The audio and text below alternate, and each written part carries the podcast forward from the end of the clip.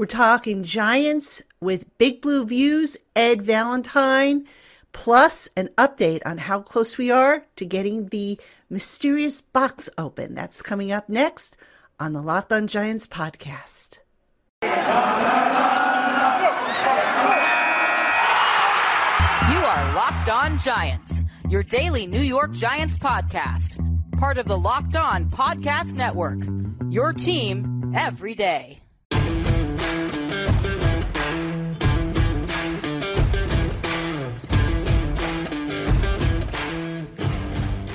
Hello, New York Giant fans, and welcome to another edition of the Locked On Giants podcast, part of the Locked On Podcast family, your team every day.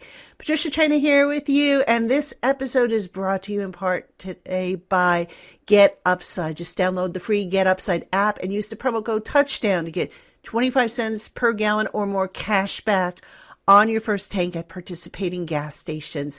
Happy to have everybody with you with us today. Uh, thank you, as always, for making us your first listen of the day or your first watch if watching us on YouTube.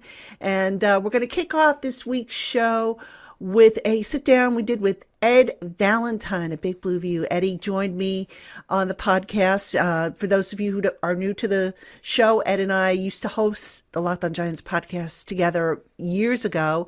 Uh, before that, we had our own podcast. So we're all buddies. Um, so we're going to talk all things Giants on today's show.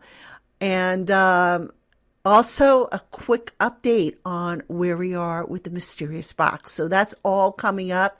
But uh, regarding the box, I've been telling you guys if you if, if you caught the show last week, I said to you once I hit 2,000 subscribers, we would open up this box, which is my gift slash incentive from Locked On if I hit 2,000 subscribers. Well, folks, I hit 2,000 subscribers over the weekend. So first, let me just say thank you, thank you to everybody who subscribed, who made that possible.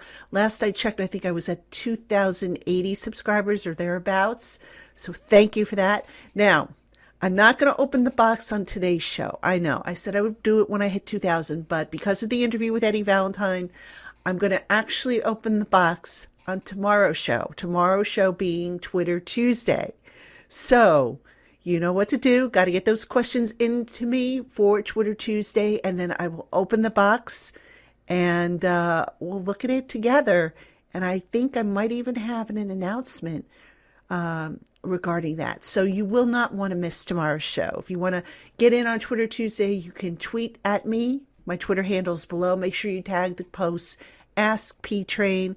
If you want to email the questions to me, it's locked on giants podcast at gmail.com com. So let's hear from you. We'll do Twitter Tuesday and we will open the box and see what is in it. And again, thank you for subscribing. If you haven't already subscribed, hit that button, uh, smash that little bell, that like button, and uh, get that, like I said, hit that little bell for notifications because I think the next incentive I get from Locked On is going to be at 5,000. It'll be 5,000 subscribers. So, uh, Got a long way to go, but uh, thanks to you guys and gals, I th- I'm confident I'll get there. So, all right, let's start the interview with Ed Valentine, who I also I'm going to be on Eddie's program on Monday. So if you want to see what I said had to say on his show, check out Big Blue View Radio. So without further ado, let's kick this off.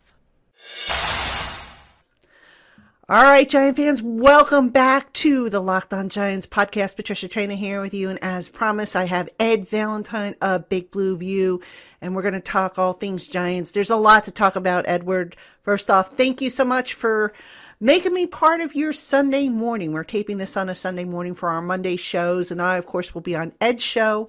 Um, I think it's going to run on Monday or whatnot. But uh, Ed, thank you for coming on with me.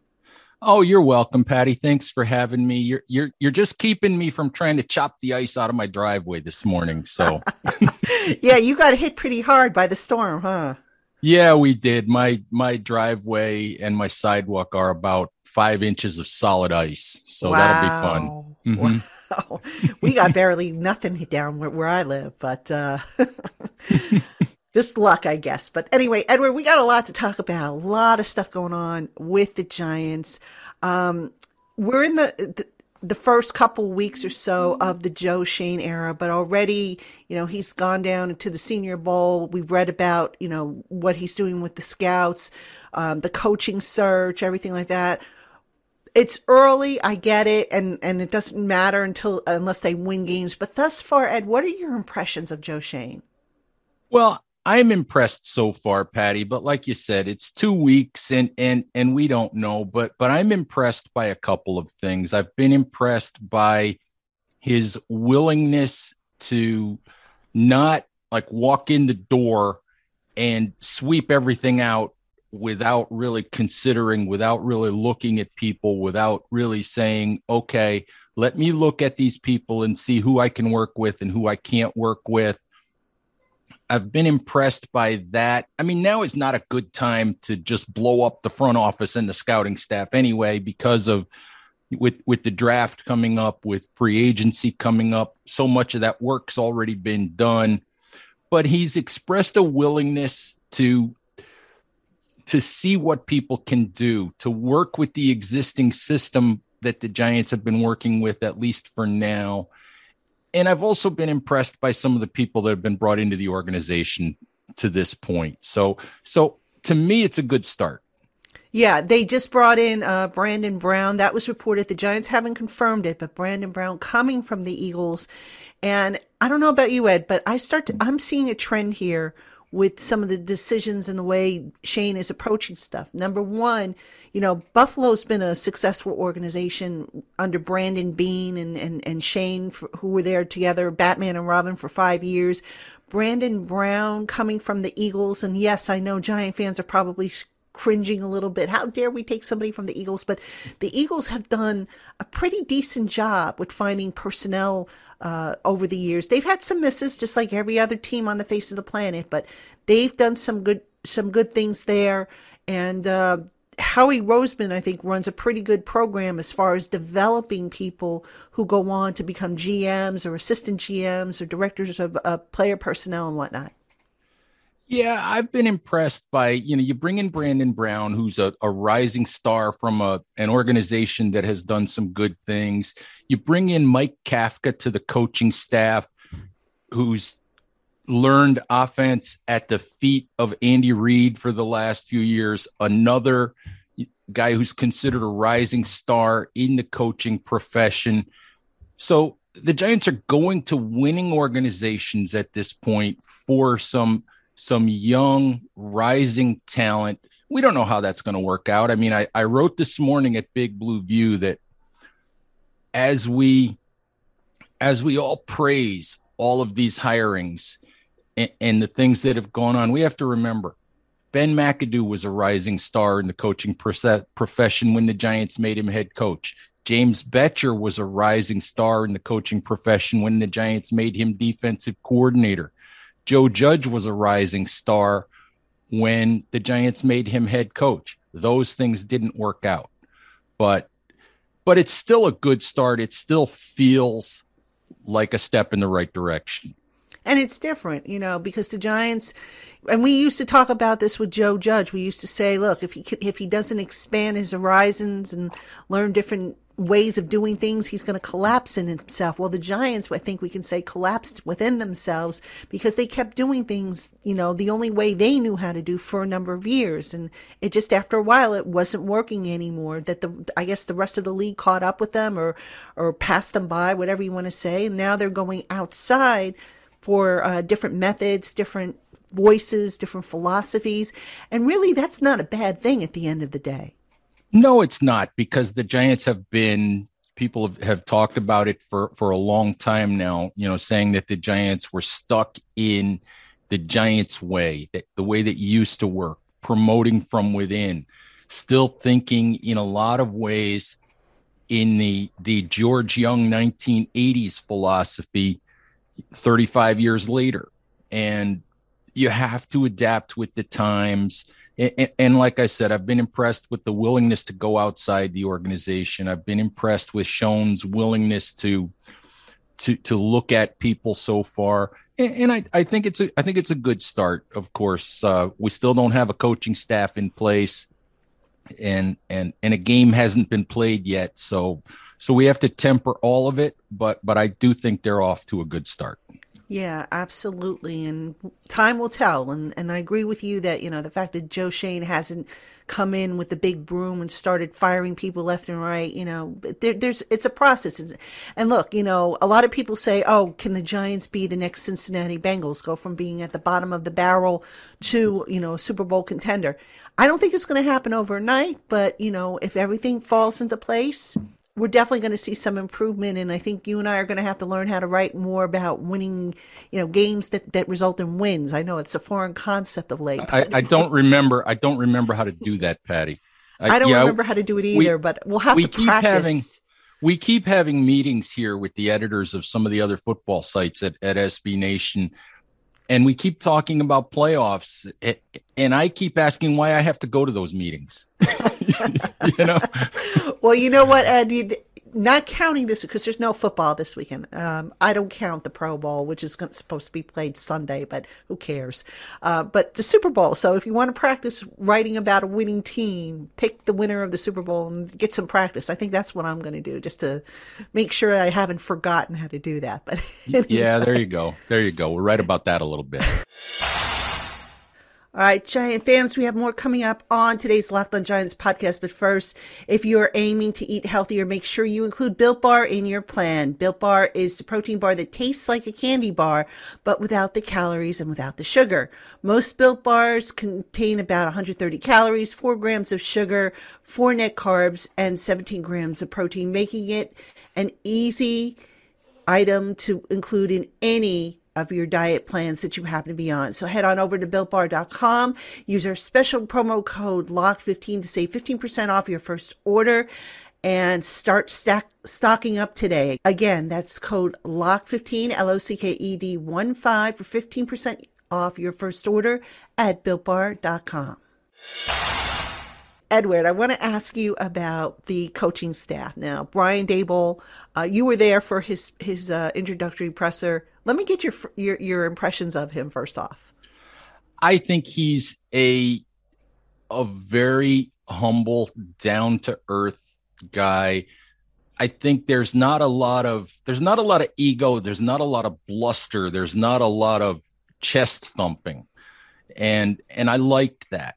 Um I I think we've seen with a couple of the coaches that the Giants have hired, and I'm thinking about Ben McAdoo, and in a way, as much as I liked Joe Judge, I'm thinking about uh, Joe Judge as well.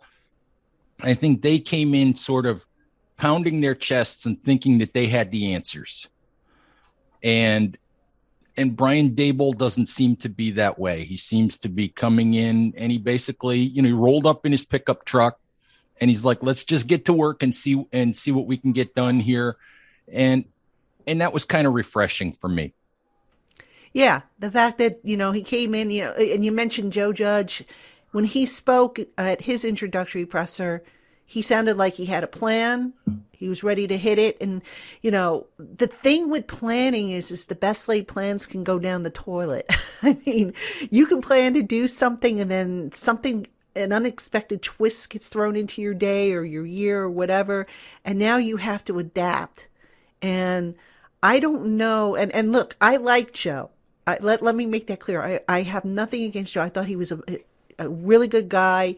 I still think he could be a good football coach, but where he, he came up short for me is I'm not so sure he adapted when things happen. In other words, he just instead of saying, okay, you know, this is not working this way, let's let's try a different way, he just kept at it until circumstances really forced his hand.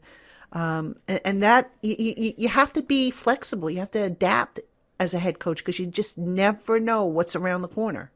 One of the differences that I see here, Patty, is, and again, we have to wait and see what happens when the games start and all of that. But one of the differences that I see is you have to look at the resumes of the two men. Joe came from New England. He came from Alabama. He came from the Saban Belichick tree. Find failure anywhere on Joe Judge's resume.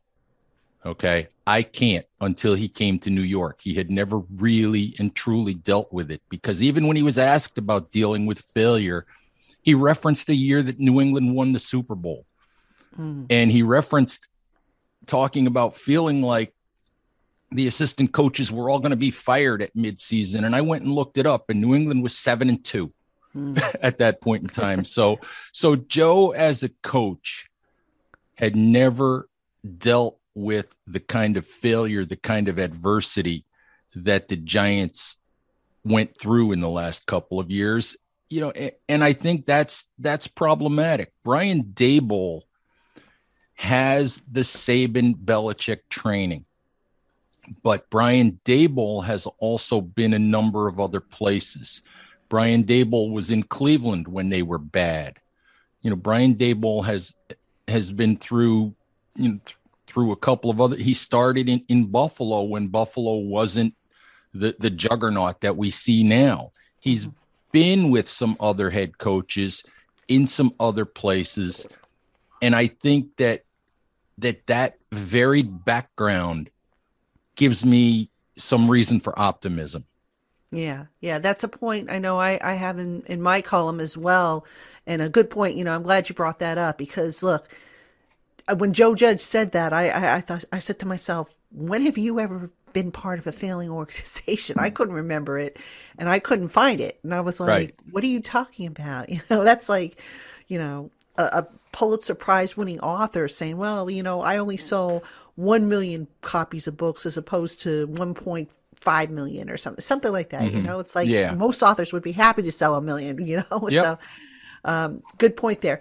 Let me ask you though about the offense because, you know, what I found kind of interesting here is it seems to me the Giants are looking to build around Daniel Jones because John Mara, God bless him, he finally came out and said what I've been screaming about for years. The Giants have been screwing Daniel Jones every which way but center, you know, with, with, with not putting a good offensive line in front of him, without giving him decent receivers until recently, you know, the inconsistencies and the instability at coaching. They've admitted that they've screwed this kid up, and this kid just keeps coming back and working and trying to prove that he is worthy of being this team's franchise quarterback. So now they bring in Brian Daboll, who of course worked wonders with Josh Allen, came up with a system that fit Allen. They bring in Mike Kafka, who worked with Andy Reid. Andy Reid, I think, is is primarily a West Coast offense type, uh, or at least he's rooted in the West Coast offense. So when you think about this um, this offensive the potential of an offensive system. Where do you, how do you see it kind of shaping out? How do you see it blending together? Because Daboll and what they ran in the Bills and what Reid and and uh, you know and and Bieniemy and Kafka ran at, at in the Chief with the Chiefs is a little different. So how do you see this kind of merging together? I'm not exactly sure, Patty, but I am sure interested to find out. I think that that I'm I'm thrilled by the fact that what you have here in Daboll, in Kafka, you have a couple of guys who are really good offensive minds. They're they're current. They've had you know recent success. I mean, Kafka's been part of what what's going on in Kansas City. Obviously, you're not going to be able to turn Daniel Jones into Patrick Mahomes. Um, you're or you're not going to be able to turn him into Josh Allen. What you want to do is turn him into the best version of Daniel Jones that he can be. And and I've yes, the Giants have have not done Daniel Jones any favors. I don't know that Daniel Jones can be a top 10, top 12 kind of quarterback. I think he can be better than what we've seen. I think that that Daboll has promised to to figure out what Daniel Jones can do, what he likes. He he talked at his introductory press conference about even asking Jones to to go back to Duke to find some concepts that he likes. And again, that's another thing that I like about about Daboll is that he's he's coached a lot of different types of quarterbacks. He's co- he's been an offensive coordinator four times. He's done it different ways. I don't think there is a Brian Daboll system. It's not, you know, this is what we run, this is how we do it. I don't think that exists in Kansas City either. And, and that's what makes me optimistic is that I think that that that this will evolve over time. Now, I think it's a short window for Daniel Jones. Let's be honest. It's a really short window for Daniel because he's in the fourth year of his rookie contract. I'd be shocked if the Giants pick up that fifth year option. It's a really short window for him to prove that he can be the guy going forward. But I think this gives him an opportunity to do that. Yeah, I, I agree with you on the on the 50 year option. It makes no sense to do it, to be honest with you. You know, having looked at it, and it is a short window. And the the big thing with Daniel, obviously, is also going to be staying healthy. You know, uh, now I've had uh, I've had David Turner on my show uh, during the season. I know you've had him on your show a couple times, and David always used to say, you know, why are you having your quarterback run the ball when you have running backs? You know, it, it made no sense. I mean, it, it's a part of Daniel's game. Daniel can execute design runs, but the whole thing with Daniel has been his refusal to slide feet first and protect himself, as well as to know when to give up on a play and, and live to see another down. So, I mean, that's probably going to be a challenge for him. But you know what? I do like, you know, you mentioned the point that uh, Daboll asked Jones to, hey, come up with a list of things you like to do, going back to your days at Duke. And, you know, hopefully that results in a, in a, a more, uh, a better fitting offensive system because right now, what, what they have asked Daniel to do, I mean, Shurmur, I think, came closest with his system, but since then, they haven't come close to fitting what this kid can do really well. And how are you supposed to make a decision on him if, if you don't know? I think that we what what we know about Daniel Jones to me, I think what we know, I mean, we know what his character is, we know what his intelligence is, we know what his work level is, we know that he has a tremendous amount of physical skill. He doesn't have Josh Allen's size and strength to run through people, but he does have some speed and he's not a small guy and he can do some things with his legs. He doesn't have Josh Allen's you know howitzer of an arm or Patrick Mahomes' ability to to make crazy off you know off platform throws but he does have the ability to make all of the NFL throws. We, I think we've seen that over the years. So there, there's reason to to be optimistic with Daniel. We'll just have to we'll have to see where it goes. I'm interested to see how much they run him as well because Daboll comes from a system where you could run Josh Allen, who's 245 or 250 pounds, and you could run power with him. You can't do that with Daniel Jones. You just can't because because he'll be in street clothes most of the year if you try to do that. You have to you have to be very careful, and and you, it's an interesting blend because Kansas City never uses Patrick Mahomes as a designed runner. So we'll see how the Giants incorporate that. But to me, you can't take that away from Daniel, but you have to be careful about about how you do it and when you do it. Yeah, uh, definitely. Now, one more thing, excuse me, one more thing about the offense, and then just real quick, we'll touch on the defense before we wrap it up. When you look at the state of the rest of the offense, the offensive line, we all know has to be fixed up. Um, how much of a uh, of a concern do you have about that unit? Because you know, look, you still got to bring these guys in. You got to let them gel. You've got a new offensive line coach. Bobby Johnson's been reported to be the new offensive line coach. But the gelling process does take time. And really, those guys aren't going to gel, I think, until they start playing games, you know, in the preseason. Are you concerned that that might take a while to, to settle in and therefore get the offense off to a slow start, or or or are you just at a point where hey, everybody's starting over anyhow? It doesn't really matter.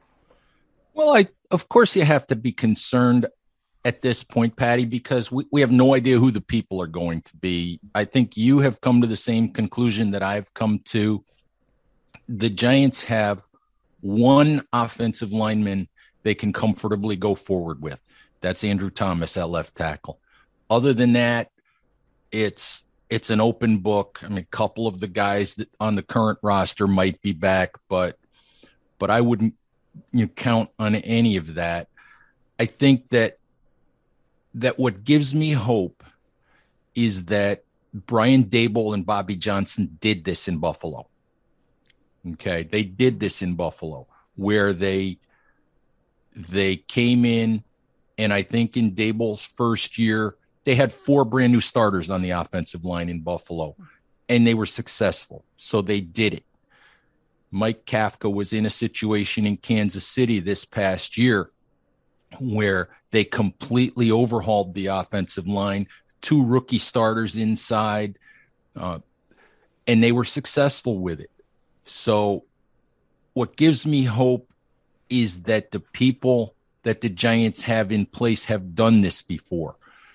Now, does that mean they can do it again? Does that mean they'll be, you know, 100% successful and the offensive line is going to be fixed when we get to September? We can't say that, but it gives me but just the people that the Giants have put in place and the fact that they've done this before, they've been through this exact experience, you know, gives me some hope that that at least some steps forward will be taken.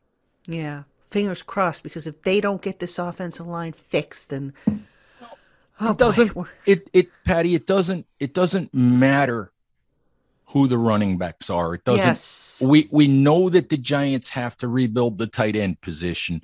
We know that that despite all the resources they put into receiver last year, we know some of those guys aren't going to be back, and they could use at least a mid round pick at receiver.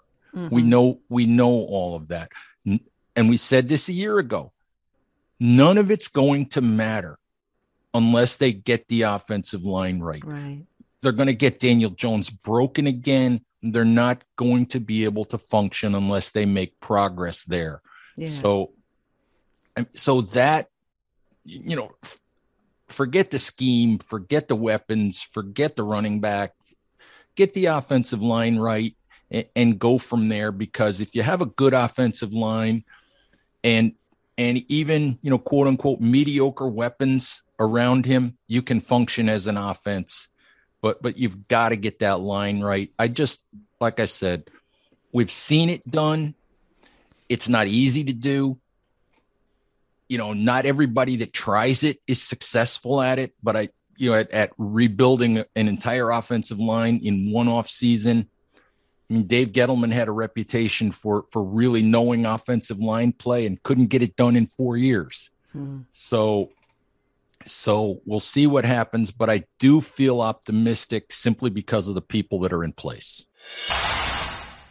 All right, Giant fans, still more to come on today's program. But first, the Get Upside app, which you can download for free from Google Play or the App Store, offers savings every time you fill up at the pump at participating gas stations. Sign up today for your free account and use our special promo code Touchdown to get at least 25 cents per gallon on your first fill up at participating gas stations. Again, you can cash out anytime you want to your bank account, PayPal, or get an e-gift card to Amazon and other brands. Again, that code is touchdown and that app is Get Upside. It's a free app. Download it today and start saving every time you fill up at the pump. All right, I got to ask you about the defense now. Um, obviously, the big news over the weekend Patrick Graham decided to take a job with Josh McDaniels out in Las Vegas. He will be the defensive coordinator out there. Now, I didn't see if, if, if Graham is going to be the assistant head coach, defensive coordinator. I, I'm not sure exactly what his title is. Were you surprised that Patrick Graham took that job? Patty, initially, yes, because I think I fell victim, like a lot of people did, to the simple assumption that because Patrick Graham didn't get the job in Minnesota, that he he had a contract with the Giants, he knew Brian Daboll, and he would be back. But then you stop and you think about everything that's gone on with the Giants in the last couple of weeks.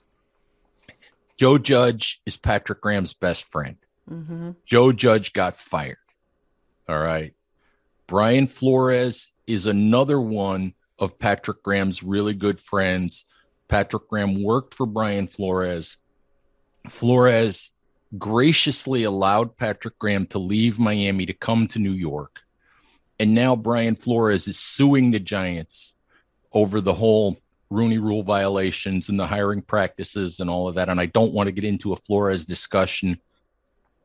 But Patrick Graham also interviewed for that head coaching job and he mm-hmm. didn't get it. So now you've got Joe Judge gone. You've got another one of his friends suing the organization. You've got the fact that he didn't get the job and Brian Daboll did. And Patrick Graham, as much as he said many, many times, and you heard him say this many, many times over the last couple of years, how much he loved the Giants organization, how much he appreciated it, how it was a dream job for him. I have to imagine that he's been sitting there the last few days thinking, this really is not a dream job anymore. This is not comfortable. This is not, you know, this is not what I signed up for because a lot of things have happened here in the last few days that that just don't make this, you know, something that I feel good about anymore. And then Josh McDaniels, another guy that that you know Graham has history with, came along and offered him a job on a better team that just won 10 games, made the playoffs. And what I wrote this morning was I'd have taken that job too. Mm-hmm. That's better for my career because I walk into a good team with with something that's already built and, and that might help further my own aspirations to to become a head coach. Yeah, I I wrote the same thing to be honest with you. I was like, you know, because somebody said to me on Twitter, um, "Well, what happened to Patrick Graham? He said this was his dream job. You know, so much for his for his words." I said, "Well." Back then, it was his dream job for the reasons yeah. you cited. Joe Judge was there, his best friend. Um, you know, there was no strife surrounding the organization. Now you look at what's what's gone on, and I I I totally get it. I mean, am, am, I disappointed that Graham's not back? Yes. I mean, did I fall victim to, oh, okay, he didn't get the job in Minnesota, so he's going to come back because any move would be lateral? Yes. But I, I thought the decision to jump to Las Vegas spoke volumes about maybe what's going through Patrick Graham's mind. Well, I also think, to be honest with you, when it comes to Graham, he went through a nine hour interview on Tuesday in Minnesota. And obviously I wasn't in the room, but but I'm guessing that the way that interview went, I'm guessing Patrick Graham came out of that interview thinking, you know what? I can get one of these jobs eventually. I you know that I, I feel like I feel like like I'm I'm there, I'm ready and, and I can I can earn one of these jobs. And let's be honest, more than likely, as much as we all want the Giants to get better and get better quickly, this is going to be a process. It's going to take time. Patrick Graham has been part of, although he's done a good job personally and his defenses haven't been responsible for it, between Miami and New York. He's been part of three bad football teams in the last three years. That's maybe not a good thing to put on a resume when you're going and, and trying to become a head coach. So so mm-hmm. I don't blame him at all. I just as like I said, I just think that it's a good career move and I think that New York had become uncomfortable for him. Yeah, I agree with you on that. So now with that said, Brian Daboll, as we record the show here, interviewing several guys for the defensive coordinator position, guys with different philosophies and backgrounds, I might add. Not they don't all share the same philosophy. Who intrigues you most of, of the candidates that have been reportedly linked to the position? Well, the guy who who intrigues me is Sean Desai, the guy from from Chicago. I don't know how good of a coordinator he actually is. He only had one year in Chicago. He was with Chicago for seven or eight years before he got that opportunity. But he's the young guy. He's 38 years old. All of the other candidates are, are older guys that have been around the block that are really good defensive coordinators. And that's the one thing I think you have to you have to say here. It's a good list. Wink Martindale, Jim Schwartz, Vic Fangio's on that list of, of possibilities. Teryl Austin has been a, a, quality defensive coordinator in the league for a while. So, so it's a list of quality people. The one that really intrigues me, probably because he's the one I know the least about, and because he's a young guy and and could be considered a one of those rising stars. And I'm not even sure that that that he he was a coach when he initially you know started with the Bears. If he you know he was he was a really low level guy on the on the on the coaching tree there, but but he intrigues me. I think just because of his rise. Yeah. Now, of course, the the if the one thing they all have in common. By the way, I think I've seen where maybe uh, Jerome Henderson, the defensive backs coach, might get an interview, but I couldn't find any defensive coordinator uh, background in Henderson uh, or prior positions in Henderson's background. But the thing there that these guys all have in common is they all did call plays. And you kind of get the impression that Brian Daboll wants somebody who has been there, done that, because look, the offense, we can all agree, needs to be rebuilt. It needs a lot of love and attention here. The defense, if you get somebody who knows what he's doing, who can kind of self manage himself and you know, doesn't need as much intervention from the head coach, I think ideally that's probably what you want. I mean, would you agree with that? Absolutely, Patty. I think that Brian Daboll started his career for a couple of years as a low level defensive assistant in the NFL, but Brian Daboll is an offensive head coach. All right. He's an offensive head coach. He's been an offensive coach for 20 years now. He's been an offensive coordinator four times. That's his expertise. He doesn't want to have to hunker down and and get into the nitty gritty of a defense. And also, it has to help him if he can simply turn the defense over to someone. Obviously, you know, there are characteristics and, and things that he'll want, but if he can if he can focus on the offense and focus on helping Mike Kafka, who's going to be, if he's allowed to call plays, he'll be a first time play caller. Daboll's a first time head coach. We know Joe Schoen wants Brian Daboll to manage games and not to call plays if possible. And I, I think, you know, having a guy, as you said, who's been there, done that on the defensive side of the ball would be a huge thing. Yeah. Final question for you, Ed. You, you, mentioned the play calling, and I want to go back to that. How do you think that is going to play out? Oh, Patty, I think it's going to be really, really hard for Brian Daboll to give up that play calling.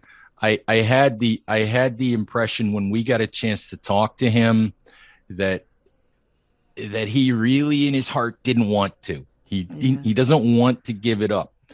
But the flip side of that is I honestly Mike Kafka has had interviews as for, for head coaching jobs over the last couple of years. He's a guy that, you know, Pete Sweeney from SB Nation's Arrowhead Pride site told me he's kind of been the offensive coordinator in waiting in Kansas City.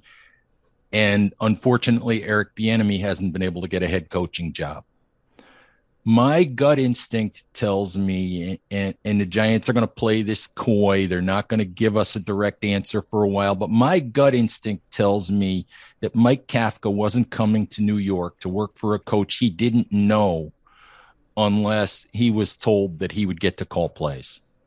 Makes sense because they don't they didn't have a prior connection if i'm not mistaken right so. they don't have a prior connection.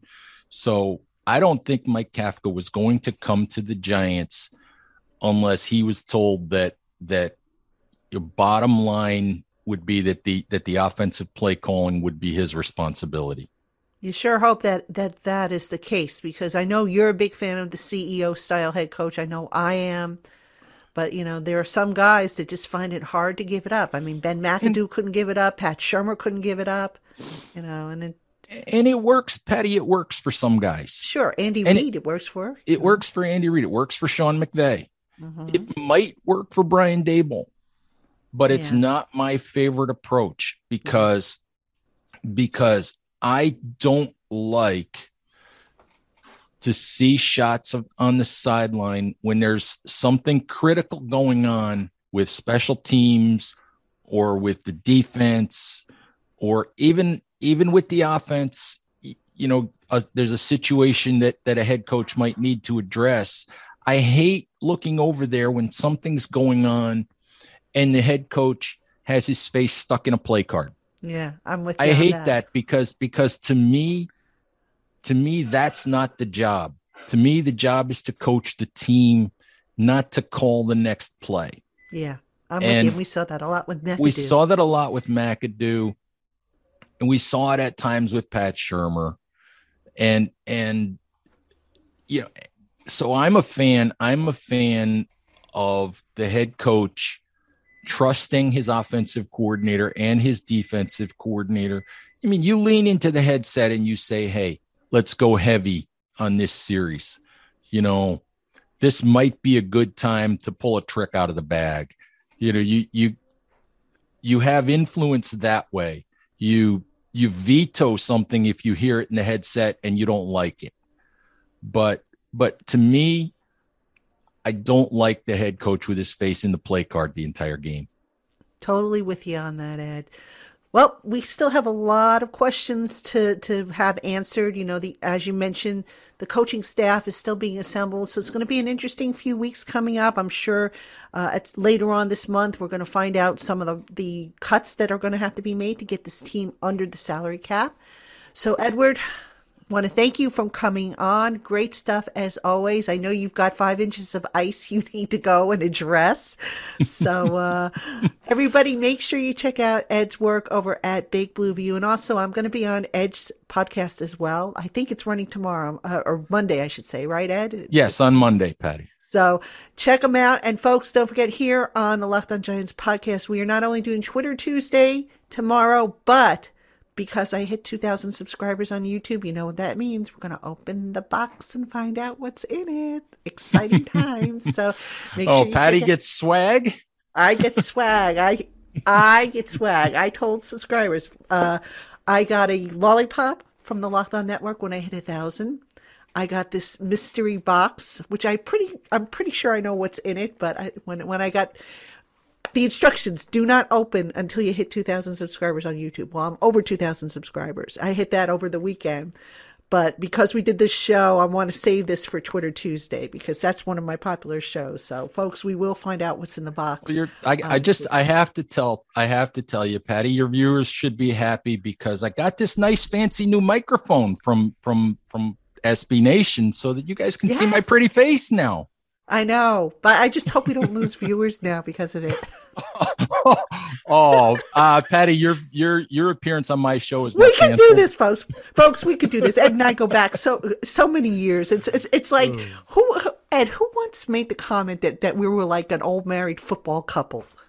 Was it you that made that once? Because we used to Oh. host. For those who don't know, Ed and I used to be co-hosts on this this podcast, and before that, we had our own podcasts. So we used to pick on each other all the time. I don't I don't know who made that comment, I Patty, but it's did actually. probably, but it, I think it You still did. applies. Yeah, it still does. I bust on you more than I bust on my own husband. Uh. I don't know. Uh, you have to you have to live with him. So so That's you true. to- I only have to, be- see you a couple times a week. So, That's right. That's right. All right, Eddie, I'll let you get to that five inches of ice and whatever else you got planned. Folks, check him out. Big Blue View, Big Blue View Radio. He's on Twitter at Big Blue View and also at Ed. I think is it at Ed underscore Valentine? Or is it- Valentine underscore Ed. Okay. Other way around. up. All right. All right, folks. We'll catch you tomorrow for Twitter Tuesday for Ed Valentine. I am Patricia Traina. Have a great one, everybody.